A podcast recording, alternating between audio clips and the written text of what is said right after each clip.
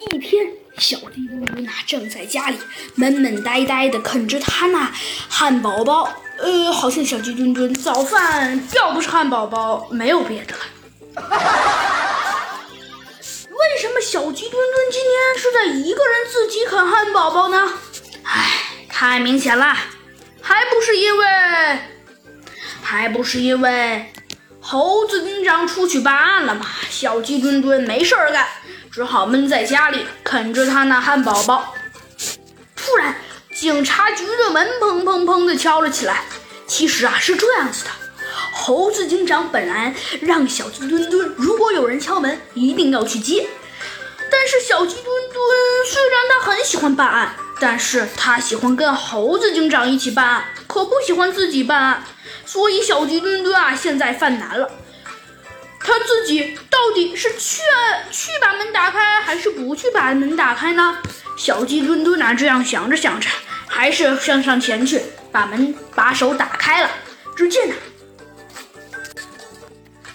门口啊站着一只非常非常高的长颈鹿。这个长颈鹿啊，用它那无比长的脖子看着看着，就跟一个。呃，看着就跟就跟一个五十厘米的小朋友那样说话的。你好，小飞机。小鸡墩墩的抬头看着这个身高特高的庞然大物，往后连续倒退了几步。小鸡墩墩呢，这才说道：“呃，你好，长颈鹿先生。”你说什么？呃哦嘿，呃对不起，我说你好，长颈鹿先生。嗯呃，对不起，请你再说一遍。你好，长颈鹿先生。呃呃呃，呃你好，小飞机。